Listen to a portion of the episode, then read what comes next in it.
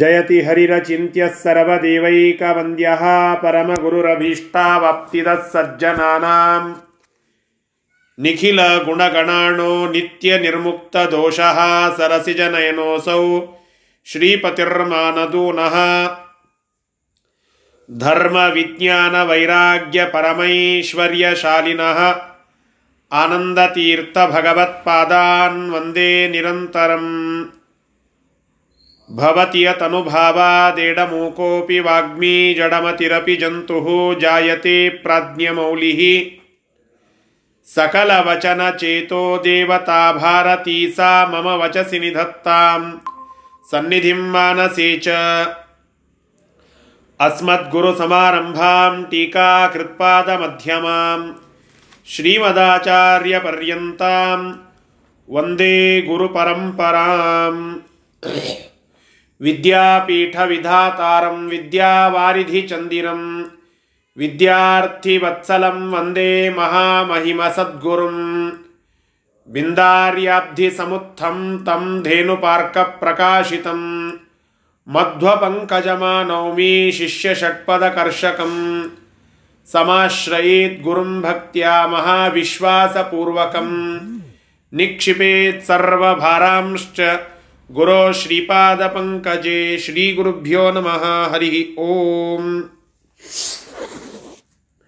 ತಾತ್ಪರ್ಯ ನಿರ್ಣಯದ ಹದಿಮೂರನೇ ಅಧ್ಯಾಯದಲ್ಲಿ ನಿನ್ನೆ ದಿನ ಅದರ ಚಿಂತನ ಮಾಡುತ್ತಾ ಗೋವರ್ಧನೋದ್ಧರಣದ ಪ್ರಸಂಗವನ್ನು ತಿಳಿದುಕೊಂಡಿದ್ದೇವೆ.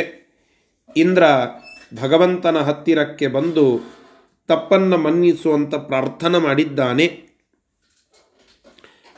ಅನೇಕ ರೀತಿಯ ಪ್ರಾರ್ಥನೆಯನ್ನು ಮಾಡಿ ತಾನು ಮಾಡಿದ್ದು ತಪ್ಪು, ಸ್ವಾಮಿ ನನ್ನನ್ನು ಕ್ಷಮಿಸು ಮನ್ನಿಸು ಎಂಬುದಾಗಿ ಸ್ವಯಂ ಇಂದ್ರ ಅಲ್ಲಿ ಬಂದು ಭಗವಂತನ ಪಾದಗಳಿಗೆರಗಿ ನಮಸ್ಕಾರ ಮಾಡಿ ಪ್ರಾರ್ಥನವನ್ನು ಮಾಡಿದ್ದಾನೆ.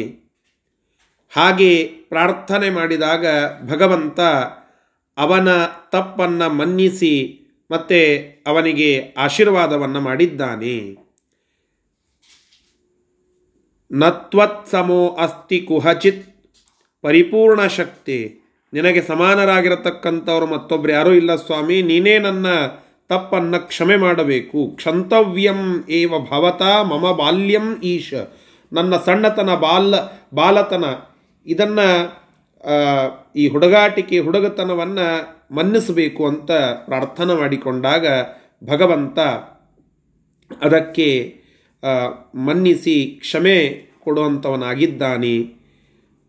ನಿನ್ನ ಪೂಜೆಗೆ ನಾನು ತಡೆ ಹಿಡಿದದ್ದು ತವ ಶಿಕ್ಷಣಾಯ, ಬೇರೆ ಯಾವ ಉದ್ದೇಶ ಅಲ್ಲಪ್ಪ, ನಿನಗೆ ಒಳ್ಳೆ ಶಿಕ್ಷಣ, ನೀನೇನು ತಪ್ಪು ಮಾಡಿದ್ದೀ ಅದು ತಪ್ಪು ಅಂತ ತಿಳಿಸಿಕೊಡುವ ಉದ್ದೇಶದಿಂದ ನಿನ್ನ ಪೂಜೆಗೆ ನಾನು ಅಡೆತಡೆಯನ್ನು ಮಾಡಿದ್ದೇನೆ ಎಂಬುದಾಗಿ ಹೇಳಿ ಪ್ರತಿಯಾಗಿ ಇಂದ್ರನಿಗೆ ಅನುಗ್ರಹವನ್ನು ಮಾಡುತ್ತಾನೆ.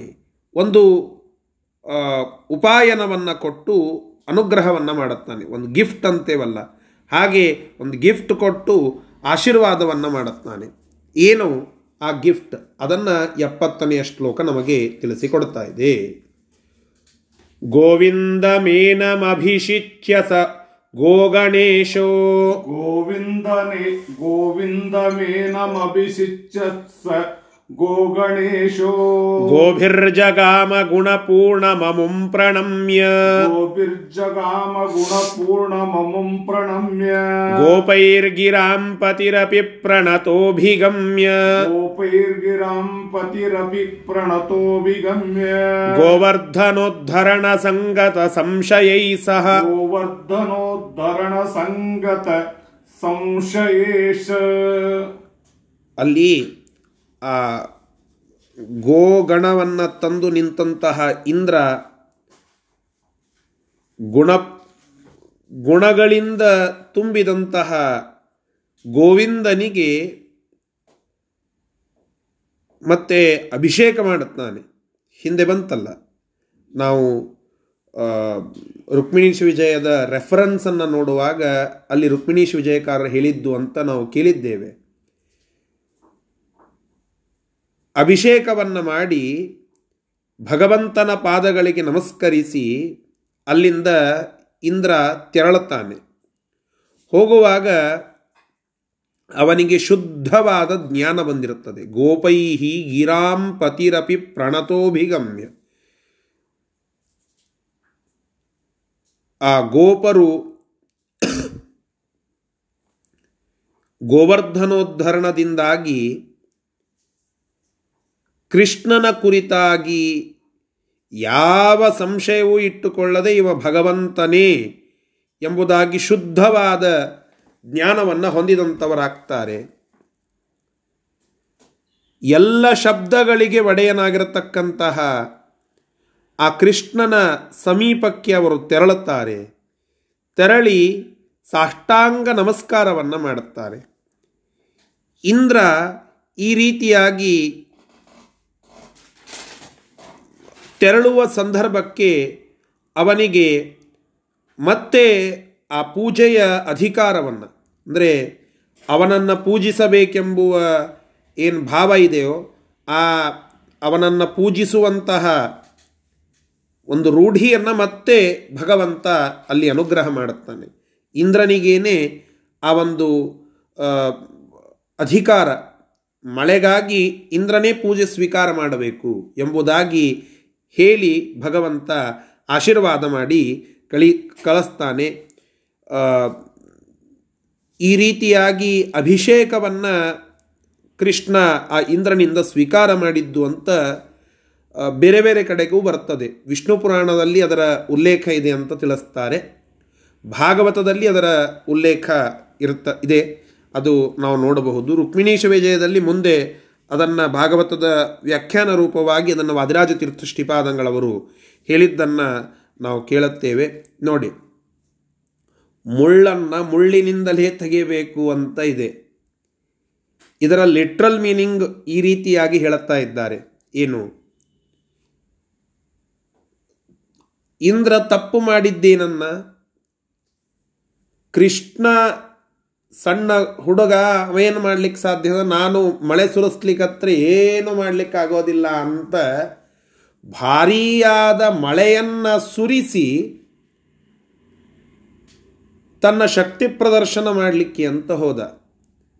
ಅದು ತಪ್ಪು, ಕೃಷ್ಣ ಸರ್ವೋತ್ತಮ ಅಂತನ್ನುವ ಜ್ಞಾನ ಆದ ಮೇಲೆ ಮತ್ತೆ ಆ ಪ್ರಾಯಶ್ಚಿತ್ತ ಮಾಡಿಕೊಳ್ಳಬೇಕಲ್ಲ.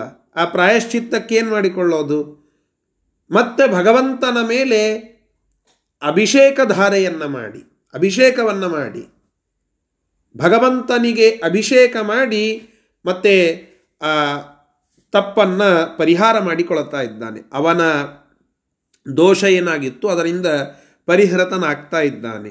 ಹೀಗಾಗಿ ನಾವು ಭಗವಂತನಿಗೆ, ಭಗವಂತನ ಕುರಿತಾಗಿ ಎಲ್ಲೋ ಮಾತುಗಳಲ್ಲಿ ತಪ್ಪು ಹೇಳಿದ್ವಿ ಅಂತಂದರೆ ನಾವು ಎಷ್ಟು ಪಾರಾಯಣ ಮಾಡುತ್ತೇವೋ, ಎಷ್ಟು ಭಗವಂತನ ಸ್ತೋತ್ರ ಮಾಡುತ್ತೇವೋ ಅಷ್ಟು ನಮ್ಮ ಪ್ರಾಯಶ್ಚಿತ್ತ. ಪ್ರಾಯಶ್ಚಿತ್ತ ಏನು ಅಂತಂದರೆ ನಾವೇನು ತಪ್ಪು ಮಾಡಿರ್ತೇವೋ ಅದನ್ನು ತಿದ್ದಲಿಕ್ಕೆ ಅನುಕೂಲ ಆಗುವಂತಹ ಪ್ರಾಯಶ್ಚಿತ್ತ.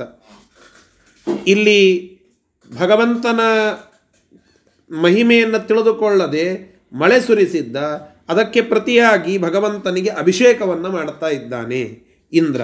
ಹೀಗೆ ಇಂದ್ರ ಅದನ್ನು ಮಾಡಿದಾಗ ಗೋವಿಂದ ಸಂತೋಷಗೊಂಡಿದ್ದಾನೆ.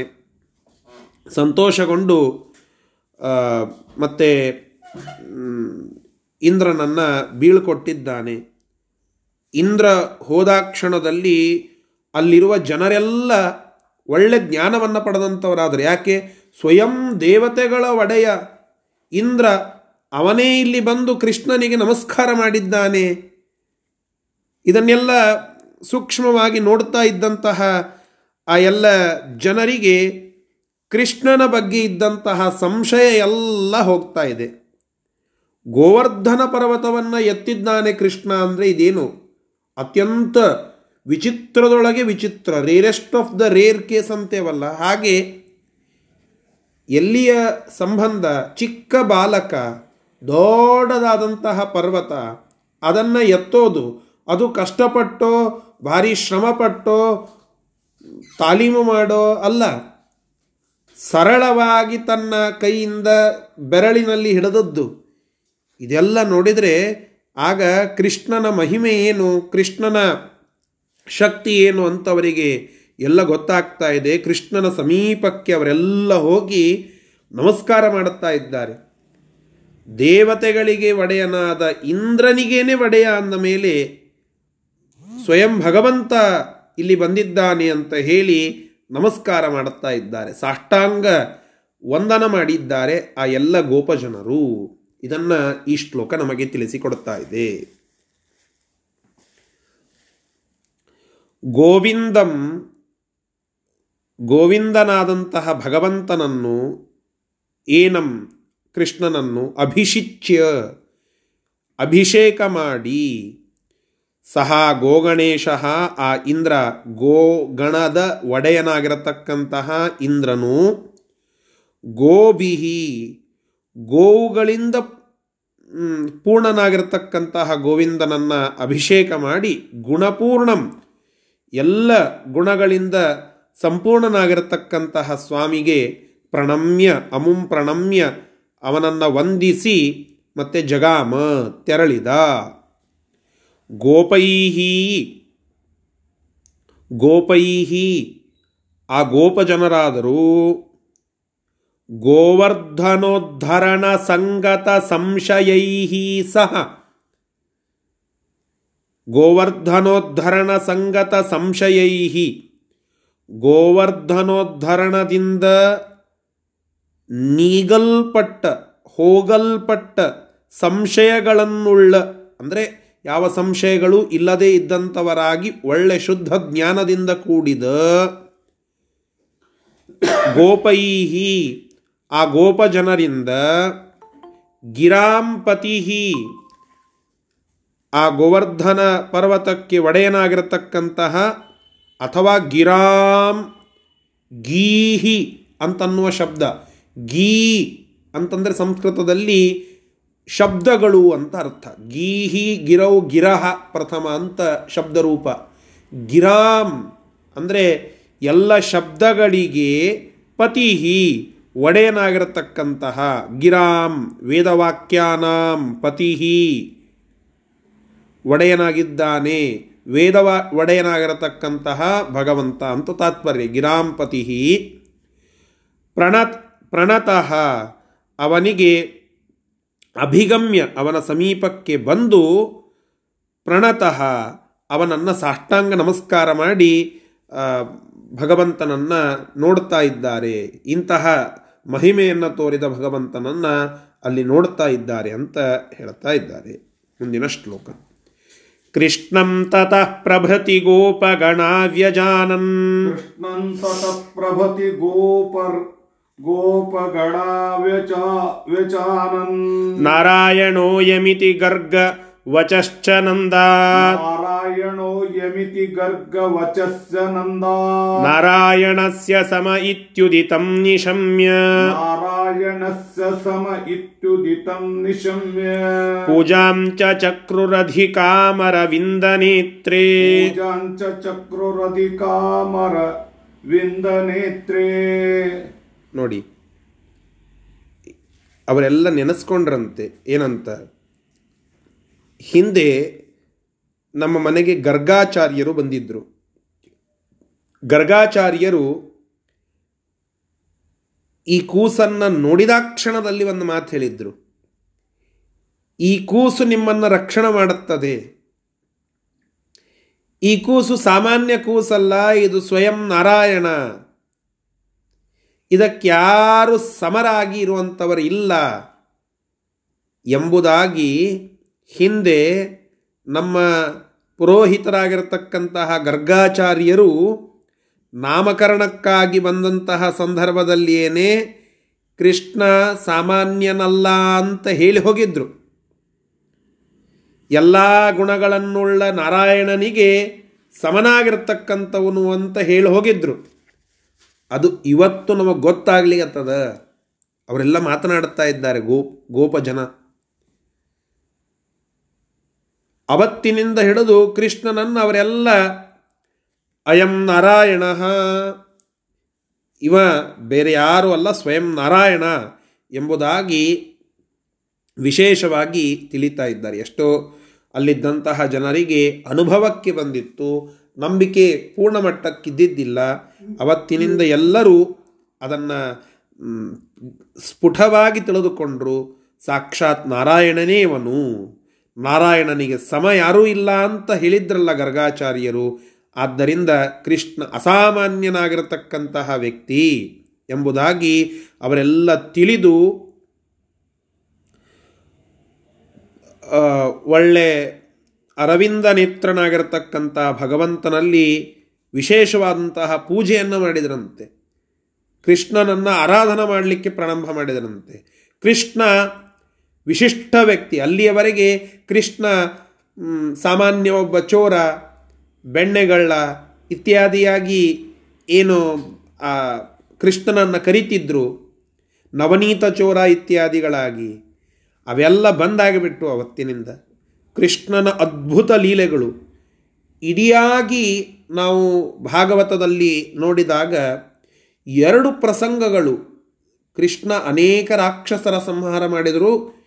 ಎರಡು ಪ್ರಸಂಗಗಳು ನಾವು ಲೌಕಿಕ ಚಿಂತನೆಯಲ್ಲಿ ನೋಡಿದಾಗ ಎರಡು ಪ್ರಸಂಗಗಳು ಗೋಪ ಜನರಿಗೆ ಭಗವಂತ ಒಬ್ಬ ಅಸಾಮಾನ್ಯನಾದಂತಹ ಶಕ್ತಿ ಅಂತ ಅನ್ನಿಸಿದ್ದು. ಒಂದು ಕಾಲಿಯ ಮರ್ದನದ ಪ್ರಸಂಗ, ಎರಡು ಈ ಗೋವರ್ಧನೋದ್ಧರಣದ ಪ್ರಸಂಗ. ಎಷ್ಟು ಅದ್ಭುತ ನೋಡಿ.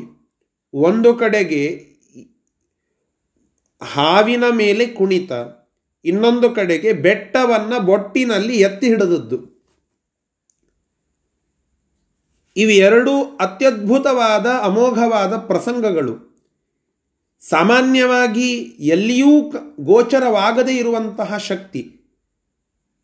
ಹೀಗಾಗಿ ಕೃಷ್ಣ ಇವುಗಳನ್ನು ತೋರಿಸಿ, ನೀವೇನು ವಿಚಾರ ಮಾಡುತ್ತಿರ್ತೀರೋ ಆ ಚಿಂತನೆಗೆ ನಾನು ನಿಟುಕದ, ಅದಕ್ಕೆ ಮೀರಿ ಅದನ್ನು ಮೇಲೆ ನಾನಿರುವಂಥವನು, ಅಚಿಂತ್ಯ ಅದ್ಭುತ ನಾನು ಎಂಬುವುದನ್ನು ತೋರಿಸಿಕೊಟ್ಟಿದ್ದಾನೆ. ಆ ಈ ಎರಡೂ ಪ್ರಸಂಗಗಳು ಗೋಪ ಜನರಿಗೆಲ್ಲ ಇವನು ಕೃಷ್ಣ ಅಸಾಮಾನ್ಯ ಅಂತ ತಿಳಿದುಕೊಳ್ಳಲಿಕ್ಕೆ ಪೂರಕ ಆಗಿದ್ದು. ರಾಕ್ಷಸರ ಸಂಹಾರ ಮಾಡಿದ್ದಾನೆ ಭಗವಂತ. ರಾಕ್ಷಸರ ಸಂಹಾರವೇನೋ ಮಾಡಿದಾಗ ವಿಶೇಷ ಅಂತ ಅನ್ನಿಸಿದ್ರೂ ಭಗವಂತನ ಸ್ವಾಮಿತ್ವ ಗೊತ್ತಾಗಿದ್ದಿಲ್ಲ. ಭಗವಂತನ ಸ್ವಾಮಿತ್ವ ಗೊತ್ತಾದಾಗ, ಲೌಕಿಕ ದೃಷ್ಟಿಯಿಂದ ನಾನು ಹೇಳ್ತಾ ಇರೋದು, ಆ ಲೋಕ ಜನರಿಗೆಲ್ಲ ಸ್ವಾಮಿತ್ವ ಗೊತ್ತಾಗಿದ್ದು ಈ ಎರಡು ಮುಖ್ಯ ಪ್ರಸಂಗದಲ್ಲಿ. ಹೀಗಾಗಿ ಭಗವಂತ ಈ ಎರಡೂ ಮುಖ್ಯ ಪ್ರಸಂಗವನ್ನು ಅಲ್ಲಿ ತೋರಿಸಿ ಮುಂದೆ ಗೋಪಿಕಾ ಸ್ತ್ರೀಯರ ಒಟ್ಟಿಗೆ ರಾಸಕ್ರೀಡೆ ಆಡಿದ್ದಾನೆ. ಈ ಎರಡೂ ಪ್ರಸಂಗದ ನಂತರದಲ್ಲಿ ರಾಸಕ್ರೀಡೆಯ ಪ್ರಸಂಗ ಬರುತ್ತದೆ. ರಾಸಕ್ರೀಡೆ ಆಡಿದ್ದು ತಪ್ಪು ಸರಿ ಇದರ ವಿಮರ್ಶೆ ಮಾಡುವುದಕ್ಕಿಂತ ಮುಂಚೆ ಆಕ್ಚುವಲ್ ಅಲ್ಲಿಯ ಸಿಚುವೇಶನ್ ಏನು ಅಂತನ್ನುವುದನ್ನು ಅರಿಬೇಕು ಅಂತಂದರೆ ಈ ಹಿಂದಿನ ಎರಡು ಘಟನೆಗಳನ್ನು ಇಡಿಯಾಗಿ ಅಧ್ಯಯನ ಮಾಡಬೇಕು. ಕೃಷ್ಣ ಯಾರು ಎಂಬುವುದರ ಅಧ್ಯಯನ ಮಾಡಿ ನಂತರದಲ್ಲಿ ಈ ಕೃಷ್ಣ ರಾಸಕ್ರೀಡೆ ಆಡ್ತಾ ಇದ್ದಾನೆ ಅಂತ ಹೋಗಿ ಆಗ ಅವನ ರಾಸಕ್ರೀಡೆ, ಅದರ ಹಿನ್ನೆಲೆ ಇತ್ಯಾದಿಗಳೆಲ್ಲ ಶುದ್ಧ ರೀತಿಯಿಂದ ತಮಗೆ ಅರ್ಥ ಆಗ್ತದೆ. ಹೀಗಾಗಿ ಕೃಷ್ಣನ ವಿಚಾರದಲ್ಲಿ ದೊಡ್ಡದಾಗಿ ಕಾಂಟ್ರವರ್ಸಿ ಆಗೋದು ಕೃಷ್ಣ ರಾಸಕ್ರೀಡೆ ಆಡಿದ್ದಾನೆ, ಅದೇನು ಸಂದೇಶ ಆಗ್ತದೆ, ಅದು ಹೇಗೆ ಆದರ್ಶ ಆಗ್ತದೆ ಅಂತ ಹೇಳಿ ಆ ವಿಚಾರವನ್ನು ಮುಂದೆ ಈ ಶ್ಲೋಕದ ನಂತರದಲ್ಲಿ ಆ ವಿಷಯಗಳನ್ನು ತಿಳಿಸ್ತಾ ಇದ್ದಾರೆ. ಹೀಗಾಗಿ ಯಾಕೆ ಭಾಗವತದಲ್ಲಿ ಅಥವಾ ಮಹಾಭಾರತದ ಪ್ರಸಂಗಗಳಲ್ಲಿ ರಾಸಕ್ರೀಡೆಗೆ ಮುಂಚಿತವಾಗಿ ಗೋವರ್ಧನೋದ್ಧರಣ ಮತ್ತು ಕಾಲಿಯ ಮರ್ದನವನ್ನು ಮಾಡಿದ್ದಾನೆ ಕೃಷ್ಣ ಅಂತಂದರೆ ಅದರ ಪ್ರಸಂಗ ಬರ್ತದೆ. ಅದನ್ನು ಮಾಡಿದ್ದು ಯಾಕೆ ಅಂತಂದರೆ ಕೃಷ್ಣ ಯಾರು ಅಂತ ಗೋಪ ಜನರಿಗೆ ತಿಳಿಸಿ ನಂತರ ಕೃಷ್ಣ ತನ್ನ ಅವತಾರದ ಕೆಲವು ಉದ್ದೇಶಗಳನ್ನು ಅಲ್ಲಿ ತೋರಿಸ್ತಾ ಇದ್ದಾನೆ. ಆಗ ಜನರಿಗೆ ಒಂದು ದೊಡ್ಡ ನಂಬಿಕೆ, ಭಗವಂತ ಇವ, ಅಚಿಂತ್ಯ ಇವ ಎಂಬುವ ನಂಬಿಕೆ ಬರ್ತಾ ಇದೆ. ಹೀಗೆ ಕೃಷ್ಣ ಗೋವರ್ಧನೋದ್ಧರಣದಿಂದ ಆ ಜನರಿಗೆಲ್ಲ ನಂಬಿಕೆಯನ್ನು ಮೂಡಿಸಿದ್ದಾನೆ ಸಂಶಯವನ್ನು ನೀಗಿಸಿದ್ದಾನೆ. ಶುದ್ಧ ಶುದ್ಧ ಜ್ಞಾನದಿಂದ ಅಲ್ಲಿ ಅವರಿಗೆ ಲೋಕ್ ಏನು ದೋಷಗಳಿದ್ವೋ, ಮನಸ್ಸಿನಲ್ಲಿ ಏನು ತಪ್ಪು ಅಭಿಪ್ರಾಯಗಳ ಕೆಲವರಿಗಿದ್ವೋ ಅವುಗಳನ್ನೆಲ್ಲ ಸ್ವಚ್ಛ ಮಾಡಿ ಅವರ ಯೋಗ್ಯತಾನುಸಾರವಾಗಿ ಅವರಿಗೆ ಜ್ಞಾನವನ್ನು ಕೊಟ್ಟಿದ್ದಾನೆ ಅಂತ ಹೇಳ್ತಾ ಇದ್ದಾರೆ. ಇದರ ಶಬ್ದಶಃ ಅರ್ಥ. ಕೃಷ್ಣಂ ಕೃಷ್ಣನನ್ನು ತತಃ ಅವತ್ತಿನಿಂದ ಗೋಪಗಣ ಆ ಗೋಪರ ಗುಂಪು ತತಃ ಪ್ರಭೃತಿ ಅವತ್ತಿನಿಂದ ಸ್ಟಾರ್ಟ್ ಮಾಡಿ ಗೋಪಗಣ ಗೋಪ ಜನರ ಗುಂಪುಗಳು ವ್ಯಜಾನನ್ ವಿಶೇಷವಾಗಿ ತಿಳಿದಂಥವರಾದರು. ಏನಂತ ಅಯಂ ನಾರಾಯಣ ಇತಿ ಈ ಕೂಸು ನಮ್ಮ ಎದುರಿಗೆ ಬೆಳೀತಾ ಇರುವ ಬಾಲಕ ಸಾಮಾನ್ಯನಲ್ಲ, ಇವನೇ ಸಾಕ್ಷಾತ್ ನಾರಾಯಣ. ಈ ರೀತಿಯಾಗಿ ಗರ್ಗವಚಃ ನಂದಾತ್ ವ್ಯಜಾನನ್ ನಂದನಿಂದ ಗರ್ಗಾಚಾರ್ಯರ ಈ ಮಾತುಗಳನ್ನು ಕೂಡ ಕೇಳ್ತಾ ಇದ್ದಾರೆ.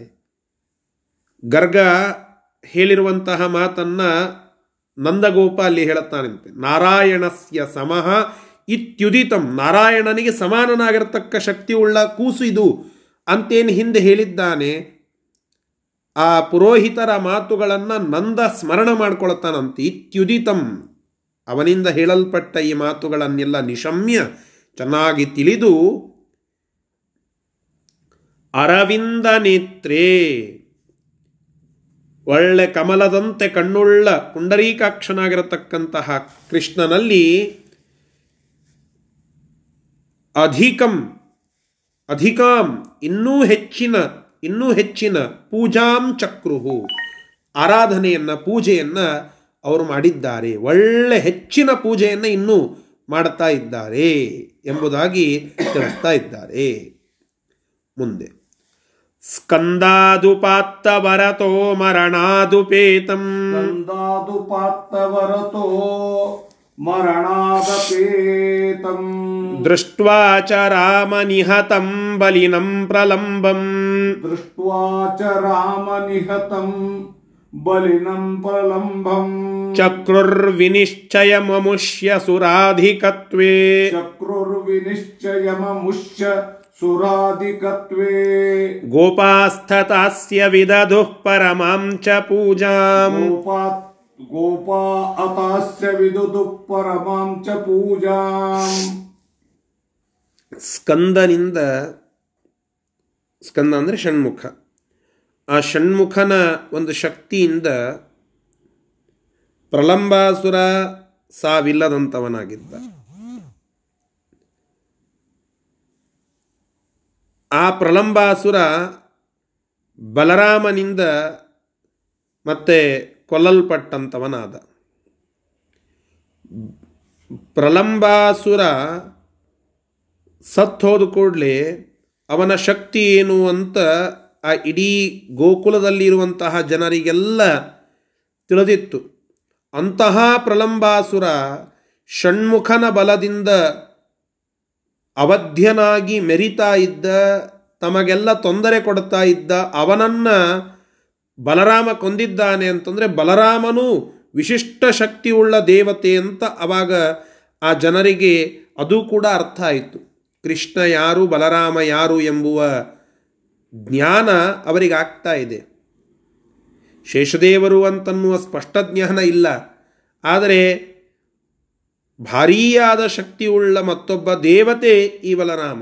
ಕೃಷ್ಣ ನಾರಾಯಣನಿಗೆ ಸಮಾನನಾಗಿರ್ತಕ್ಕಂತಹ ಮತ್ತೊಬ್ಬ ದೇವತಾ ದೇವ ಭಗವಂತ. ನಾರಾಯಣನಿಗೆ ಸಮ ಅಂತಂದರೆ ಏನು? ನಾರಾಯಣನಿಗೆ ಮತ್ತೊಬ್ಬ ಸಮ ಇಲ್ಲ, ನಾರಾಯಣನೇ ಅಂತನ್ನುವ ಅರ್ಥ ಅಲ್ಲಿ. ಹಾಗೆ ಕೃಷ್ಣ ಭಗವಂತ, ಬಲರಾಮ ಶ್ರೇಷ್ಠ ದೇವತೆ ಎಂಬ ವಿಶಿಷ್ಟ ಜ್ಞಾನ ಈ ಗೋವರ್ಧನೋದ್ಧರಣ ಪ್ರಸಂಗ, ಕಾಲಿಯ ಮರ್ಧನ ಪ್ರಸಂಗ, ಪ್ರಲಂಬಾಸುರನ ಸಂಹಾರ ಪ್ರಸಂಗದಿಂದ ಆ ಗೋಪ ಜನರಿಗೆಲ್ಲ ಆಗ್ತಾ ಇದೆ. ಯಾವಾಗ ನಮಗೆ ಜ್ಞಾನ ಬರುತ್ತದೆ ಅಲ್ಲಿ ಭಕ್ತಿ ಹುಟ್ಟುತ್ತದೆ. ಜ್ಞಾನದಿಂದ ಕೂಡಿದ ಭಕ್ತಿ ಭಗವಂತನನ್ನು ಪಡೀಲಿಕ್ಕೆ ಹಾದಿಯಾಗ್ತದೆ. ಇಲ್ಲೂ ಅದೇ ಆದದ್ದು. ಅಲ್ಲಿಯವರೆಗೆ ಗೋಪ ಜನರಿಗೆ ಇವರು ಯಾರು ಅಂತನ್ನುವ ಜ್ಞಾನ ಇಲ್ಲ, ಮಹಾತ್ಮ್ಯ ಜ್ಞಾನ ಇಲ್ಲ. ಆ ಮಹಾತ್ಮ್ಯ ಜ್ಞಾನ ಈಗ ಬಂದಿದೆ. ಇದು ಬಂದದ್ದು ಹೇಗೆ ಹೇಳಿ? ಶ್ರವಣ ಮನನ ಕೀರ್ತನದಿಂದ. ಭಗವಂತ ಯಾರು ಅಂತ ಕೆಲವರು ಕೇಳಿದರು, ಕೆಲವರು ಅಲ್ಲಲ್ಲಿ ಅಲ್ಲಲ್ಲಿ ಗರ್ಗ ಮೊದಲಾದಂಥವರಿಂದ ಕೇಳಿದ್ದನ್ನು ನೋಡಿ ಮನನ ಮಾಡಿಕೊಂಡ್ರು. ಮನನ ಮಾಡಿ ಓಹೋ ಇವನೇ ಭಗವಂತ, ಇವನೇ ಭಗವಂತ, ಇವನೇ ಭಗವಂತ ಅಂತ ಧ್ಯಾನ ಮಾಡಿದರು, ಅವನ ಉಪಾಸನ ಮಾಡ್ತಾ ಹೊರಟರು. ಇದರಿಂದ ಶುದ್ಧ ಜ್ಞಾನವಂತವರಿಗೆ ಕೃಷ್ಣನೇ ಭಗವಂತ ಎಂಬ ಅಸಂಶಯ ಸಂಶಯ ಇಲ್ಲದೆ ಇರತಕ್ಕಂತಹ ಶುದ್ಧ ಜ್ಞಾನ ಬಂತು. ಆ ಶುದ್ಧ ಜ್ಞಾನದ ಪರಿಣಾಮವಾಗಿ ಶುದ್ಧ ಜ್ಞಾನದ ಪರಿಣಾಮವಾಗಿ ಅಲ್ಲಿ ಅವರೆಲ್ಲ ವಿಶೇಷವಾಗಿ ಭಗವಂತನನ್ನು ಮತ್ತು ಬಲರಾಮನನ್ನು ಪೂಜೆ ಮಾಡುತ್ತಾ ಇದ್ದಾರೆ. ಕೃಷ್ಣನನ್ನು ಪೂಜೆ ಮಾಡಿದರು ಅಂತ ಹಿಂದೆ ಬಂತು. ತಥಾ ಗೋಪಾಹ ಅಸ್ಯ ಪೂಜಾಂ ಪರಮಾಂ ವಿದದುಹು, ವಿಶೇಷವಾಗಿ ಪೂಜೆಯನ್ನು ಬಲರಾಮನಿಗೂ ಮಾಡುತ್ತಾರೆ ಎಂಬುದಾಗಿ ಹೇಳುತ್ತಾ ಇದ್ದಾರೆ. ಹೀಗೆ ಬಲರಾಮ ಯಾರು, ಕೃಷ್ಣ ಯಾರು ಅನ್ನುವ ವಿಶಿಷ್ಟ ಜ್ಞಾನದಿಂದ ಕೃಷ್ಣನ ಸರ್ವೋತ್ತಮತ್ವ, ದೇವತೆಗಳ ಭಗವಂತನಲ್ಲಿ ದೇವತೆಗಳ ದಾಸ್ಯ, ದೇವತೆಗಳೆಲ್ಲ ಭಗವಂತನ ಪರಿವಾರ ಎಂಬುವುದರ ಜ್ಞಾನ ಅವರಿಗೆ ಆಗ್ತಾ ಇದೆ ಎಂಬುದನ್ನು ಇಲ್ಲಿ ಸೂಚ್ಯವಾಗಿ ತಿಳಿಸಿಕೊಡ್ತಾ ಇದ್ದಾರೆ. ಸರಿ, ಇದರ ಶಬ್ದಶಃ ಅರ್ಥ. ಸ್ಕಂದಾತ್ ಉಪಾತ್ತ ವರತಃ, ಷಣ್ಮುಖನಿಂದ ಪಡೆಯಲ್ಪಟ್ಟ ವರ ಉಳ್ಳ, ಆ ವರದಿಂದ ಮರಣಾದಪೇತಂ, ಸಾವಿಲ್ಲದ ವ್ಯಕ್ತಿಯಂತ ಅನ್ನಿಸಿಕೊಂಡಿದ್ದ, ಬಲಿನಂ ಭಾರಿ ಬಲಿಷ್ಠನಾಗಿದ್ದ ಪ್ರಲಂಬಂ ಪ್ರಲಂಬಾಸುರನನ್ನು ರಾಮನಿಹತಂ ದೃಷ್ಟ್ವ, ಬಲರಾಮ ಕೊಂದು ಬಿಟ್ಟ ಎಂಬುವುದನ್ನು ಕಂಡು, ದೃಷ್ಟ್ವ ಅಮುಷ್ಯ ಸುರಾಧಿಕತ್ವೇ, ಆ ಬಲರಾಮನ ಸುರಾಧಿಕತ್ವ, ಶ್ರೇಷ್ಠ ದೇವತೆ ಈ ಬಲರಾಮ, ಸುರರಲ್ಲಿ ಅಧಿಕ ಇವ ಎಂಬುವುದನ್ನು ವಿನಿಶ್ಚಯಂ ಚಕ್ರುಹು, ನಿಶ್ಚಯ ಮಾಡಿಕೊಂಡ್ರು, ವಿಶೇಷವಾಗಿ ನಿಶ್ಚಯ ಮಾಡಿಕೊಂಡ್ರದನ್ನು. ಗೋಪಾಹ, ಆ ಗೋಪಜನರು, ತಥಾ ಅನಂತರದಲ್ಲಿ, ಅಸ್ಯ ಆ ಬಲರಾಮನಿಗೆ, ಪೂಜಾಂ ಪರಮಾಂ ವಿದದುಹು, ಶ್ರೇಷ್ಠವಾದ ಪೂಜೆಯನ್ನು ಸಲ್ಲಿಸಿ, ಬಲರಾಮನಲ್ಲಿ ವಿಶಿಷ್ಟ ದೇವತೆ ಬಲರಾಮ ಅಂತನ್ನುವ ಜ್ಞಾನ, ಕೃಷ್ಣ ಸರ್ವೋತ್ತಮ ಎಂಬುವುದರ ಜ್ಞಾನವನ್ನು ಮಾಡಿಕೊಂಡರು ಎಂಬುದನ್ನು ಇಲ್ಲಿ ಹೇಳುತ್ತಾ ಇದ್ದಾರೆ. ಸರಿ, ರಾಸಕ್ರೀಡೆಯ ಒಂದು ವಿಶಿಷ್ಟ ವಿಚಾರ ಎಪ್ಪತ್ತ ಮೂರನೇ ಶ್ಲೋಕದಲ್ಲಿ ಬರ್ತಾ ಇದೆ, ಅದನ್ನು ಈಗ ನೋಡೋಣ. ಕಾತ್ಯಾಯನೀ ವ್ರತಪರಾ ಸ್ವಪತಿತ್ವಹೇತೋಃ, ಕಾತ್ಯಾಯನೀ ವ್ರತಧರಾ ಸ್ವಪತಿ ಸ್ವಪತಿತ್ವಹೇತೋಃ, ಕನ್ಯಾ ಉವಾಹ ಭಗವಾನ್ ಪರಾಶ್ಚ ಗೋಪೀಃ, ಕನ್ಯಾ ಉವಾಹ ಭಗವಾನ್ ಪರಾಶ್ಚ ಗೋಪೀಃ, ಅನ್ಯೈರ್ಧೃತಾ ಅಯುಗ ಬಾಣ ಶರಾಭಿನುನ್ನಾಃ, ನೈರ್ಧತಾ ಅಯುಗ ಬಾಣ ಶರಾಭಿನುನ್ನಾಃ, ಪ್ರಾಪ್ತಾನಿ ಶಾಸ್ವರಮಯಚ್ಛ ಶಿರಾಜಿತಾಸು, ಪ್ರಾಪ್ತಾನಿ ಶಾಸ್ವರಮಯಚ್ಛ ಶಿರಾಜಿತಾಸು. ಭಗವಂತ ನಮಗೆ ಪತಿಯಾಗಬೇಕು ಎಂಬುವ ಇಚ್ಛೆಯಿಂದ ಕಾತ್ಯಾಯಿನಿ ಅನ್ನುವ ವ್ರತವನ್ನು ಕೆಲವು ಗೋಪಕನ್ನಿಕೆಯರು ಮಾಡಿರ್ತಾರೆ, ಕನ್ಯೆಯಾಗಿದ್ದಂಥವರೇ. ಆ ಗೋಪಕನ್ನಿಕೆಯರ ತಪಸ್ಸಿಗೆ ಅಥವಾ ಕಾತ್ಯಾಯಿನಿ ವ್ರತವನ್ನು ಮಾಡಿದಂತಹ ಆ ಗೋಪಕನ್ನಿಕೆಯರಿಗೆ ಅನುಗ್ರಹ ಮಾಡಿ ಮತ್ತೆ ಕೃಷ್ಣ ಅವರನ್ನು ಮದುವೆಯಾಗ್ತಾನೆ.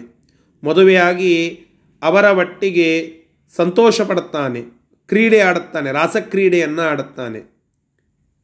ಇಷ್ಟೇ ಆಡಿದ್ದ ಅಂತಂದರೆ ಅವರ ಹೆಂಡತಿಯರ ಒಟ್ಟಿಗೆ ರಾಸಕ್ರೀಡೆ ಆಡಿದ್ದ ಅಂತ ಬರ್ತಿತ್ತು. ಮತ್ತೇನು ಮಾಡುತ್ತಾನೆ ಕೃಷ್ಣ?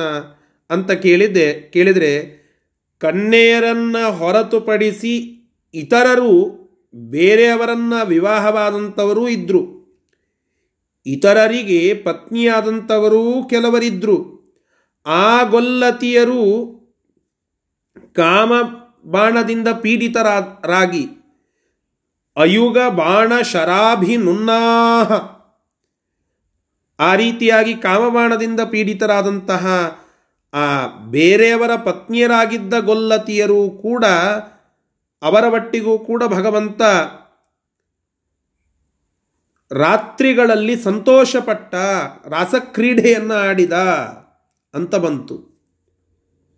ಹೀಗೆ ಮಾಡಿದ್ದು ಇದು ತಪ್ಪು. ಭಗವಂತ ಹಿಂದೆ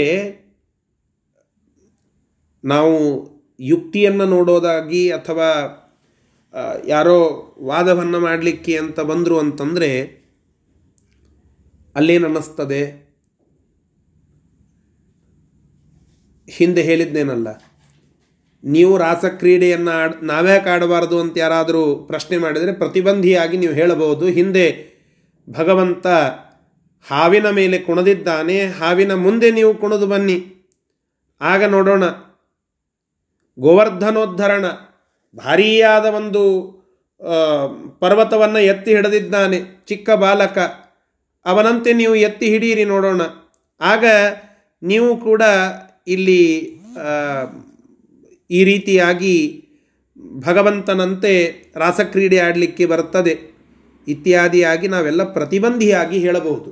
ಆದರೆ ಸಾಮಾನ್ಯವಾಗಿ ಒಂದು ಪ್ರಶ್ನೆ ಬರ್ತದೆ, ಅಲ್ಲ ಕೃಷ್ಣ ಇದನ್ನು ಮಾಡಿದ್ದು ಸರಿಯಾ? ಗೋಪ ಜನರಿಗೆ ಆಶೀರ್ವಾದವನ್ನು ಮಾಡ್ತಾ ಇರುವ ಕೃಷ್ಣ ಆ ಗೋಪಿಕಾ ಸ್ತ್ರೀಯರ ಒಟ್ಟಿಗೆ ರಾಸಕ್ರೀಡೆ ಆಡಿದ್ದು ಸರಿನಾ? ಒಪ್ಪಿಕೊಂಡ್ವಿ. ಕೆಲವು ಗೋಪಿ ಗೋಪಿಕಾ ಸ್ತ್ರೀಯರ ಒಟ್ಟಿಗೆ ಮದುವೆಯಾದ, ಕಾತ್ಯಾಯಿನಿ ವ್ರತವನ್ನು ಆಚರಣೆ ಮಾಡಿ, ಕಾತ್ಯಾಯಿನಿ ಅಂತಂದರೆ ಕನ್ಯಕಾ ಧರ್ಮದಲ್ಲಿಯೇ ಅವರು ವ್ರತಗಳನ್ನು ಮಾಡಿ ಭಗವಂತನನ್ನು ಪಡಿಬೇಕು ಪತಿಯಾಗಿ ಅಂತ ಪ್ರಾರ್ಥನೆ ಮಾಡಿದ್ರು. ಅವರಿಗೆ ಅನುಗ್ರಹ ಮಾಡಿ ಮತ್ತೆ ಮದುವೆಯಾಗಿ ಅವರ ಒಟ್ಟಿಗೆ ಕ್ರೀಡೆ ಆಡಿದ್ದು ಸರಿ. ಆದರೆ ಇನ್ನೊಂದು ಬಗೆಯ ಜನ ಇತ್ತಲ್ಲ, ಮತ್ತೊಬ್ಬರ ಒಟ್ಟಿಗೆ ವಿವಾಹ ಆಗಿದ್ದರೂ ಅವರ ಒಟ್ಟಿಗೆ ಮತ್ತೆ ಇಲ್ಲಿ ವಿಹಾರ ಮಾಡುತ್ತಾ ಇದ್ದಾನೆ ಕೃಷ್ಣ ಅಂತಂದರೆ ಅದು ಎಷ್ಟರ ಮಟ್ಟಿಗೆ ಸರಿಯಾದದ್ದು? ಯಾವ ಕೃಷ್ಣ ಹಿಂದೆ ರಾಮನಾಗಿ ಬಂದಾಗ ಅಹಲ್ಯಾ ಜಾರತ್ವವನ್ನು ಇಂದ್ರನಿಗೆ ಏನು ಅಹಲ್ಯಾ ಜಾರತ್ವ ಬಂದಿತ್ತು, ಅದರಿಂದ ಮತ್ತೆ ದೋಷಯುಕ್ತನಾಗಿದ್ದಂತಹ ಇಂದ್ರ, ಅಹಲ್ಯ ಕಲ್ಲಾಗಿ ಇದ್ಲು, ಇದರ ಪರಿಹಾರವನ್ನು ಮಾಡಿದ್ದು ಅಂತ ನಾವು ಕೇಳುತ್ತೇವೋ, ಹಾಗೆ ಇಲ್ಲಿಯೂ ಕೂಡ ಇಂದ್ರ ಅಹಲ್ಯಾಳ ಮೇಲೆ ಕೆಟ್ಟು ದೃಷ್ಟಿ ಕೆಟ್ಟ ದೃಷ್ಟಿಯನ್ನು ಹಾಕಿದ್ದು ಒಂದು ನಿಮಿತ್ತದಿಂದ. ಯಾವುದೇ ರೀತಿಯಾದಂತಹ ಕೆಟ್ಟ ದೃಷ್ಟಿಯಲ್ಲಿ ಇಂದ್ರನಿಗೆ ಇರಲಿಲ್ಲ, ಆದರೆ ಗೌತಮರ ಅತಿಯಾದ ಪುಣ್ಯವನ್ನು ಹ್ರಾಸ ಮಾಡಬೇಕಾಗಿತ್ತು. ಆದ್ದರಿಂದ ಅಲ್ಲಿ ಹೇಗೆ ಅಹಲ್ಯಾ ಜಾರ ಅಂತ ಇಂದ್ರ ಅನ್ನಿಸಿಕೊಂಡೋ ಅದೇ ರೀತಿಯಾಗಿ ಅದೇ ಇಂದ್ರನಿಗೆ ಅದು ದೋಷ ಆಗದೆ ಒಳ್ಳೆ ಗುಣ ಆಯಿತು, ಅವನಿಗೆ ಅನುಗ್ರಹ ಆಯಿತು, ದೇವಕಾರ್ಯಕ್ಕೆ ಪೂರಕ ಆದ ಅಂತ. ಅಹಲ್ಯಾಳಿಗೆ ಕೆಟ್ಟು ಹೆಸರು ಬರದಂತೆ ರಾಮನೇ ಮಾಡಿದ್ದಾನೆ. ಅವಳಿಗೆ ಶಿಲೆಯಾಗಿ ಇದ್ದಂತಹ ಅಹಲ್ಯೆಯನ್ನು ಮತ್ತೆ ಗೋಚರ ಆಗುವಂತೆ ಮಾಡಿ ಜಗತ್ತಿನಲ್ಲಿ ಇರುವಂತೆ ಮಾಡುತ್ತಾನೆ ಅಹಲ್ಯಾಳನ್ನು. ಅದೇ ರಾಮ ಇಲ್ಲಿ ಬಂದಿದ್ದಾನೆ, ಅವ ಜಾರ ಆಗಲಿಕ್ಕೆ ಹೇಗೆ ಸಾಧ್ಯ? ಜಾರ ಅಂತ ತೋರಿದ್ದಾನೆ. ವಿವಾಹಕ್ಕಿಂತ ಮುಂಚಿತವಾಗಿ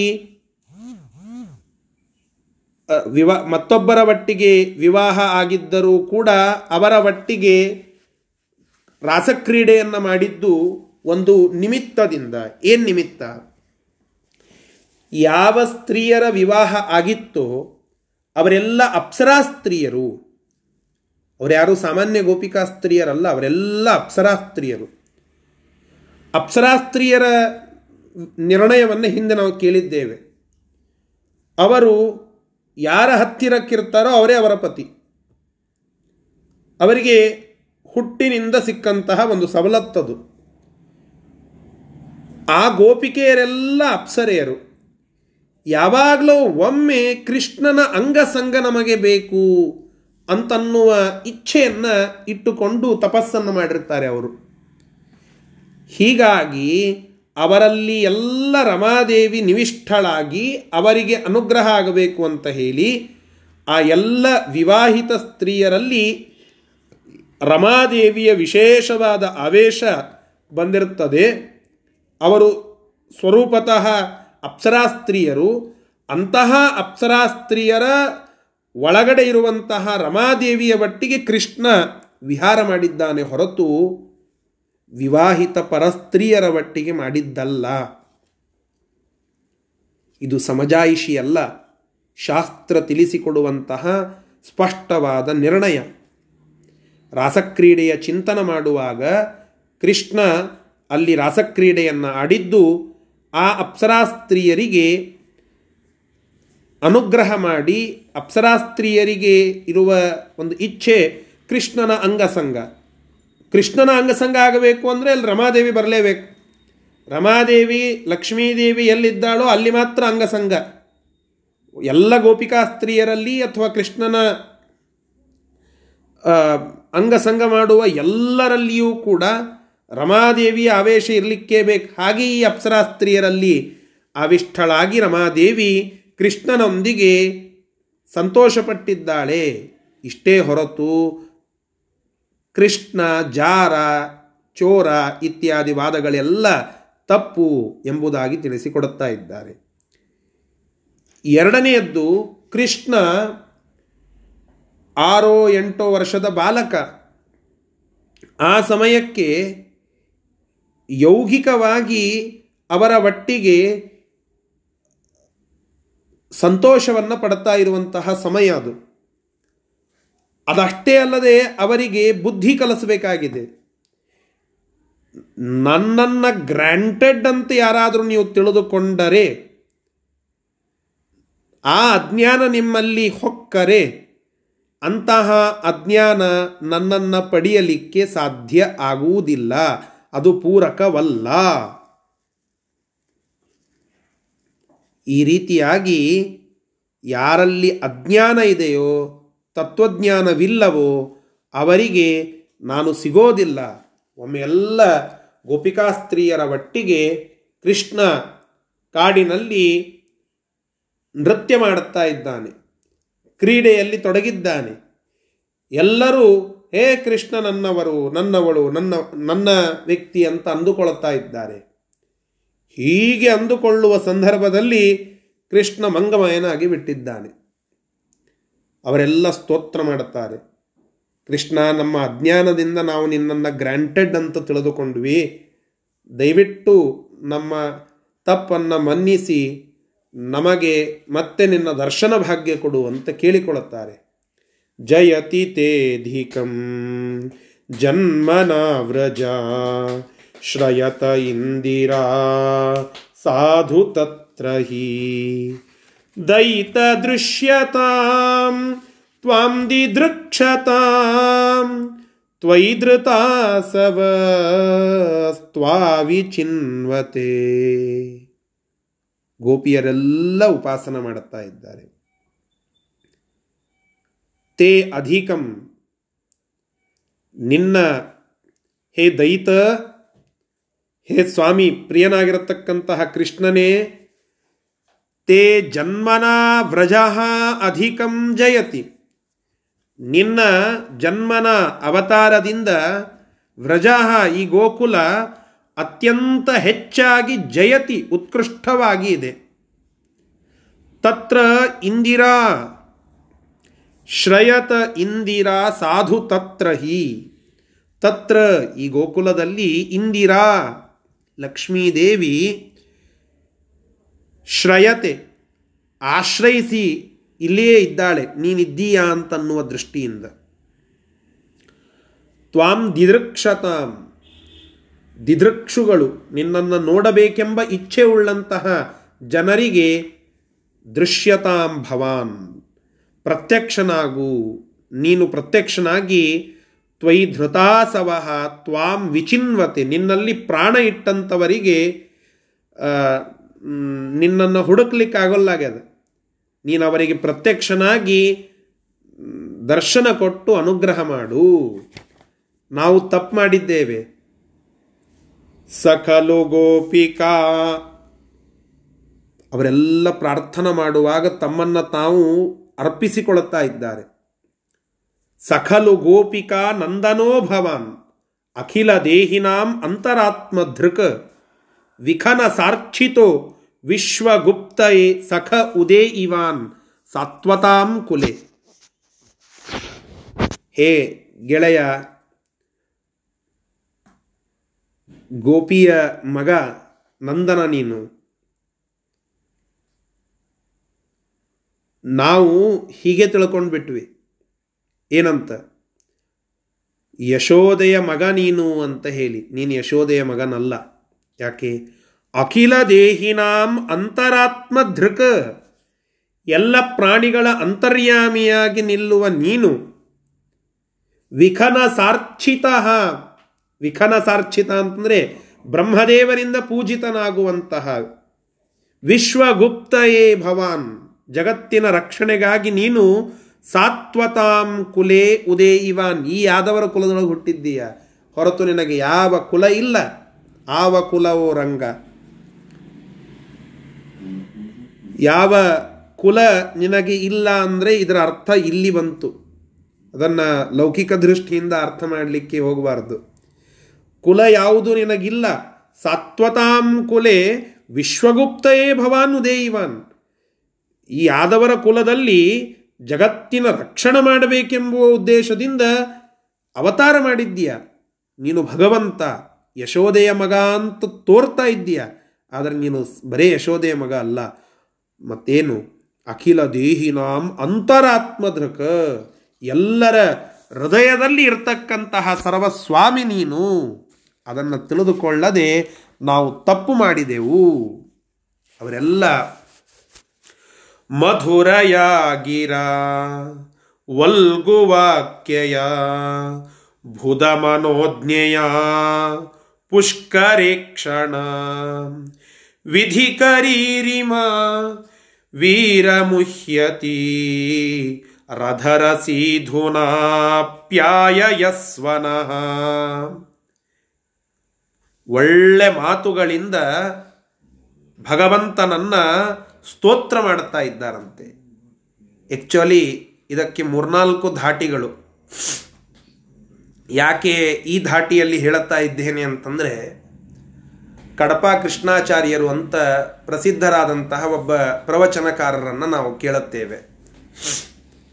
ಅವರು ನಾವೆಲ್ಲ ಇದನ್ನು ಸಂತೋಷದಿಂದ ಹೇಳುವ ರೀತಿಯಲ್ಲಿ ಮಧುರಯ ಗಿರಾ ವಲ್ಗುವಾಕ್ಯಯ ಭುಧಮನೋಜ್ಞೆಯ ಪುಷ್ಕರೇಕ್ಷಣ ಹೀಗೇನೋ ಸಂತೋಷದ ಮಾತುಗಳಾಗಿ ಹೇಳುವಾಗ ಅವರು ಹೇಳುತ್ತಿದ್ದರು, ಇದು ದುಃಖದ ಮಾತು. ಇದು ಅವರೆಲ್ಲ ತಾವು ತಪ್ತರಾಗಿ ಹೇಳುವ ಮಾತುಗಳು. ನೀವು ಅಳತಾ ಹೇಳಬೇಕದನ್ನು. ನೀವು ಭಾರೀ ಸಂತೋಷದಿಂದ ಅದನ್ನು ಏನೋ ಒಂದು ಹಾಡಾಗಿ ಎಂಜಾಯ್ ಮಾಡುತ್ತಾ ಹೇಳಿದರೆ ಆ ಆ್ಯಕ್ಚುಲ್ ಆಗಿ ಗೋಪಿಕೆಯರ ಭಾವನೆ ಅಭಿವ್ಯಕ್ತ ಆಗೋದಿಲ್ಲ. ಆದ್ದರಿಂದ ಸ್ವಲ್ಪ ಅಳ್ಕೋತ ಹೇಳ್ರಿ. ಆ ಪ್ಯಾಥೋ ರೀತಿಯಲ್ಲಿ ಅದನ್ನು ಟ್ಯೂನ್ ಮಾಡಿ ಹೇಳ್ರಿ ಅಂತ ಈ ಧಾಟಿಯಲ್ಲಿ ಹೇಳ್ತಿದ್ರು. ಅದನ್ನು ನಮ್ಮ ಆಚಾರ್ಯರು ಅವಾಗವಾಗ ಅವರ ಮಾತುಗಳನ್ನು ನೆನಪು ಮಾಡಿಕೊಡ್ತಿದ್ರು. ಆದ್ದರಿಂದ ಅವರೆಲ್ಲ ಅಳತಾ ಪ್ರಾರ್ಥನೆ ಮಾಡ್ತಾ ಇದ್ದಾರೆ. ಮಧುರಯ ಗಿರ, ಒಳ್ಳೆ ಮನೋಹರ ಮಾತುಗಳಿಂದ ಸ್ತೋತ್ರ ಮಾಡಿದ್ದಾರೆ. ಬುಧ ಮನೋಜ್ಞೆಯ, ಜ್ಞಾನಿಗಳಿಗೆ ಪ್ರಿಯವಾದಂತಹ ಮಾತಿನಿಂದ ಸ್ತೋತ್ರ ಮಾಡಿದ್ದಾರೆ. ವಿಧಿ ಕರೀಹಿ, ನಾವೆಲ್ಲ ದಾಸಿಯರು ಅಂತ ಹೇಳಿಕೊಂಡಿದ್ದಾರೆ. ಇಮಾಹ ವಿಧಿ ಕರೀಹಿ, ನಾವೆಲ್ಲ ದಾಸಿಯರು. ಮುಹ್ಯತಿ, ನಿನ್ನಿಂದ ಮೋಹಿತರಾಗಿದ್ದೇವೆ, ನೀನು ಬಂದು ಅನುಗ್ರಹವನ್ನು ಮಾಡು ಅಂತ ಹೇಳಿದಾಗ ಮತ್ತೆ ಭಗವಂತ ಅಲ್ಲಿ ಬಂದಿದ್ದಾನೆ. ತಾತ್ಪರ್ಯ ತಿಳಿಸ್ತಾ ಇರೋದು, ವಿವಾಹ ಆದ ಸ್ತ್ರೀಯರು, ವಿವಾಹ ಆಗದೇ ಇರುವ ಕನ್ನಿಕೆಯರು ಇಬ್ಬರಿಗೂ ಕೃಷ್ಣ ಸಂತೋಷಪಡಿಸಿದ್ದರ ಹಿನ್ನೆಲೆಯಲ್ಲಿ ಒಂದೊಂದು ಒಂದೊಂದು ಸಂದೇಶಗಳಿವೆ. ಒಂದು, ಅಪ್ಸರಾ ಸ್ತ್ರೀಯರು ಮಾಡಿದ ತಪಸ್ಸಿಗೆ ಫಲರೂಪವಾಗಿ ಅಂಗಸಂಗ ಕೊಟ್ಟದ್ದು. ಎರಡು, ಕಾತ್ಯಾಯಿನಿ ವ್ರತವನ್ನು ಮಾಡಿ ಪ್ರಾರ್ಥನಾ ಮಾಡಿದಂತಹ ಕನ್ಯೆಯರನ್ನು ಮದುವೆಯಾಗಿ ಸಂತೋಷ ಕೊಟ್ಟದ್ದು. ಮೂರು, ಯಾರು ಕೃಷ್ಣ ನನಗೆ ಗ್ರ್ಯಾಂಟೆಡ್ ಅಂತ ತಿಳಿದುಕೊಂಡಿದ್ದಾರೋ ಅವರಿಗೆ ಪಾಠ ಕಲಿಸಿದ್ದು, ವಿರಹ ವೇದನೆಯನ್ನು ಕೊಟ್ಟು ಪಾಠ ಕಲಿಸಿದ್ದು. ಅಂತಹ ಕೃಷ್ಣ ತನ್ನ ರಸಕ್ರೀಡೆಯಿಂದ ಆ ರೀತಿಯಾಗಿ ಎಲ್ಲ ಸ್ತ್ರೀಯರಿಗೆ ಸಂತೋಷವೂ ಕೊಟ್ಟ, ಪಾಠವನ್ನು ಕಲಿಸಿದ್ದಾನೆ ಎಂಬುವುದನ್ನು ತಿಳಿದುಕೊಳ್ಳಬೇಕು. ಈ ಹಿನ್ನೆಲೆಯಲ್ಲಿ ಈ ವಿಚಾರವನ್ನು ಅರ್ಥ ಮಾಡಿಕೊಳ್ಳಬೇಕು. ಇದರ ಶಬ್ದಶಃ ಅರ್ಥವನ್ನು ನೋಡಿ ಇವತ್ತಿನ ಪಾಠವನ್ನು ಮುಕ್ತಾಯಗೊಳಿಸೋಣ. ಕಾತ್ಯಾಯನಿ ವ್ರತ ಪರಾಹ, ಕಾತ್ಯಾಯನಿ ವ್ರತವನ್ನು ಮಾಡಿದಂತಹ, ಅದರಲ್ಲಿ ನಿರತರಾಗಿದ್ದಂತಹ ಕನ್ಯಾ ಗೋಪಕನ್ನಿಕೆಯರು ಇದಕ್ಕಾಗಿ ಮಾಡಿದ್ರು. ಸ್ವಪತಿತ್ವ ಹೇತೋಹೋ, ಕೃಷ್ಣ ತಮ್ಮ ಪತಿಯಾಗಲಿ ಎಂಬುವ ಬಯಕೆಯಿಂದ ಆ ವ್ರತವನ್ನು ಮಾಡಿದ್ರು. ಅವರನ್ನು ಉವಾಹ ಭಗವಾನ್, ಅವರನ್ನು ಆ ಕೃಷ್ಣ ಭಗವಂತ ಮದುವೆಯಾಗಿದ್ದಾನೆ. ಅಪರಾಹ ಗೋಪೀಹಿ, ಇನ್ನು ಕೆಲವರು ಬೇರೆಯವರು ಗೋಪಿಕಾ ಸ್ತ್ರೀಯರು ಅನ್ಯೈಹಿ ಧೃತಾಹ, ಬೇರೆಯವರಿಂದ ಸ್ವೀಕಾರ ಮಾಡಲ್ಪಟ್ಟಂಥವರು, ಅಂದರೆ ಬೇರೆಯವರ ಪತ್ನಿಯರು, ಇತರರಿಗೆ ಪತ್ನಿಯರಾಗಿದ್ದಂಥವರು, ಅವರು ಅಯುಗ ಬಾಣ ಶರಾಭಿನುನ್ನಾಹ, ಬೇರೆ ಪತ್ನಿಯ ಬೇರೆಯವರಿಗೆ ಪತ್ನಿಯರಾಗಿದ್ದಂತಹ ಅವರೂ ಕೂಡ ಅಯುಗ, ಅಯುಗ ಅಂದರೆ ಕಾಮ ಅಂತರ್ಥ, ಆ ಕಾಮನ ಬಾಣ ಶರಾಭಿನುನ್, ಅಯುಗ ಬಾಣ ಅಂತಂದರೆ ಕಾಮ, ಅವನ ಶರ ಅಂದರೆ ಮತ್ತೆ ಬಾಣ, ಅಯುಗ ಬಾಣ ಶರಾಭಿನುನ್ನಾಹ, ಆ ಕಾಮನ ಬಾಣದಿಂದ ಪೀಡಿತರಾಗಿರತಕ್ಕಂತಹ ಅವರು ನಿಶ್ ನಿಶಾಸ್ವರಂ ನಿಶಾಸ್ವರಮಯಚ್ಛ ಶಿರಾಜಿತಾಸು, ಆ ನಿಶಾಸ್ವರಮಯ ಮತ್ತು ರಾತ್ರಿ ಕಾಲದಲ್ಲಿ ಚಂದ್ರನಿಂದ ಶೋಭಿಸಲ್ಪಡ್ತಾ ಇದ್ದಂತಹ ರಾತ್ರಿಗಳಲ್ಲಿ ಆ ಕೃಷ್ಣನ ಒಟ್ಟಿಗೆ ಆ ಕೃಷ್ಣನನ್ನು ಪ್ರಾಪ್ತ ಪಡೆದಂಥವರಾಗಿ ಅಲ್ಲಿ ಸಂತೋಷ ಪಡ್ತಾ ಇದ್ದಾರೆ. ಅವರೂ ಕೂಡ ಸಂತೋಷಪಟ್ಟಿದ್ದಾರೆ. ಯಾಕೆ ಅನ್ನುವ ಕಾರಣವನ್ನು ಅಲ್ಲಿ ಹಿಂದೆ ತಿಳಿಸಿದರು. ಹೀಗಾಗಿ ಗೋಪೀಜನ ಜಾರತ್ವ ಅದು ಕೃಷ್ಣನಿಗೆ ಯುಕ್ತವಲ್ಲ, ಅವನಿಗೆ ಅದು ಪೂ ಸರ್ವೋತ್ತಮತ್ವಕ್ಕೆ ಪೂರಕ ಆಗಿರುವಂತಹ ವಿಚಾರವೇ ಹೊರತು ಯಾವುದೇ ದೋಷ ಅಲ್ಲ ಅಂತ ಸ್ಪಷ್ಟ ಮಾಡಿದ್ದಾರೆ. ಶ್ರೀಕೃಷ್ಣಾರ್ಪಣಮಸ್ತು. ಹರಯೇ ನಮಃ.